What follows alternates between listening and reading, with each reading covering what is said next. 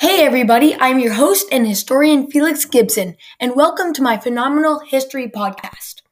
Today, we will be covering topics about the Wet'suwet'en pipeline protest and its relation between environmental and economic factors, as well as the Indigenous rights. Throughout the podcast, I will be utilizing a historical perspective as well as using continuity and change to better our understanding of the topic. Today's podcast is short but very detailed, so buckle your seatbelts and get ready for an exciting one.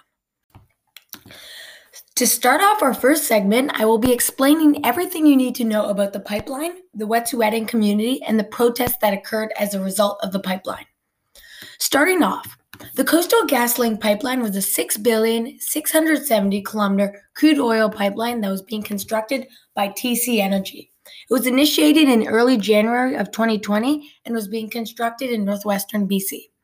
The pipeline became very controversial after it was approved to travel through a Wet'suwet'en Indigenous Reserve towards Kitimat, where the gas would later be shipped to Asian customers. It was a significant economic opportunity for Canada.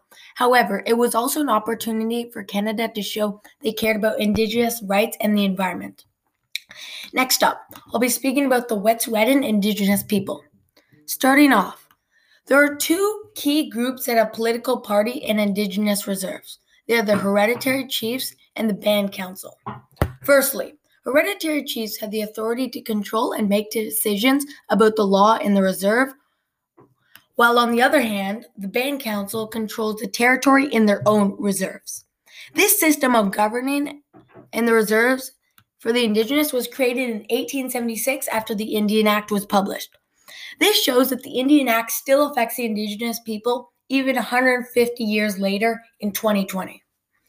This is one of the reasons as to why the Indian Act is so significant in Canadian history. This example of continuity and change highlights how the past can still be similar to the present day. Five of the six band, count, band councils in the Wet'suwet'en Nation have signed agreement with the pipeline. After controversy with regard to the pipeline and Indigenous rights, as well as environmental reasons, all led to anti pipeline protests in support of hereditary chiefs. These protests have halted train routes, ferry ports, and busy intersections across the country since late last week. The protests that have occurred are very significant as they show that the Indigenous people are not afraid to speak up for their rights, even if they have to risk their life to do it. These protests show that the Canadian government, that the Indigenous people want their rights and they will get their rights at any cost.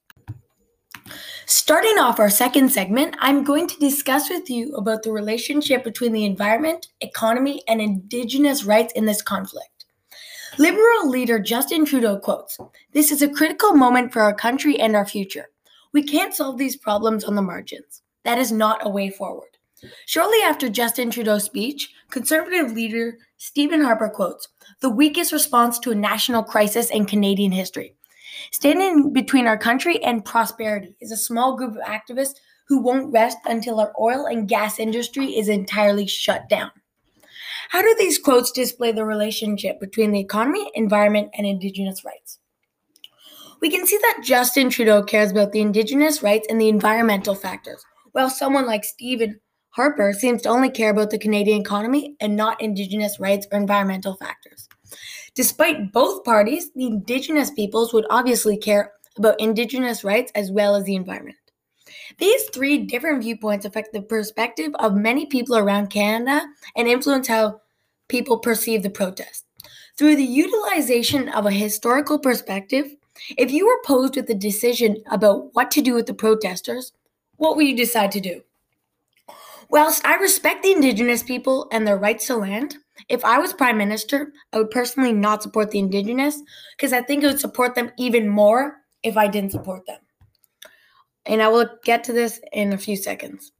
I would do this for reasons including the economy as well as Indigenous rights.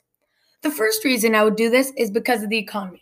The crude oil pipeline by TC Energy means a chance to create jobs, increase Canadian exports, as well as convenience and safety for traveling of the oil. I specifically say convenience and safety because the oil is going to be exported by TC Energy anyway. So why would I risk an oil spill on the road making TC or make TC Energy have to use trucks? just making it less convenient for the company. The second reason is to help the indigenous people. I say helping the indigenous people because um, because most of the indigenous band councils did actually want a pipeline. If a pipeline were to be built through their land, it means that the land water would be undrinkable. Thus, the indigenous people living there would receive funds for water that they previously didn't have.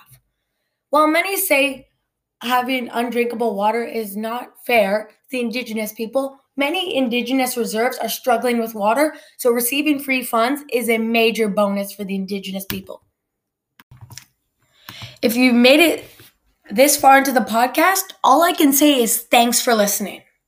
Okay, so after listening to the episode number one, we can determine everything there is to know about the Wet'suwet'en pipeline, hereditary chiefs and band councils, how the Indian Act still affects our society, and we learn about the relationship between environmental, economic, and indigenous rights factors. Sadly, despite countless protests in support of the Wet'suwet'en tribe, construction of the pipeline is still underway.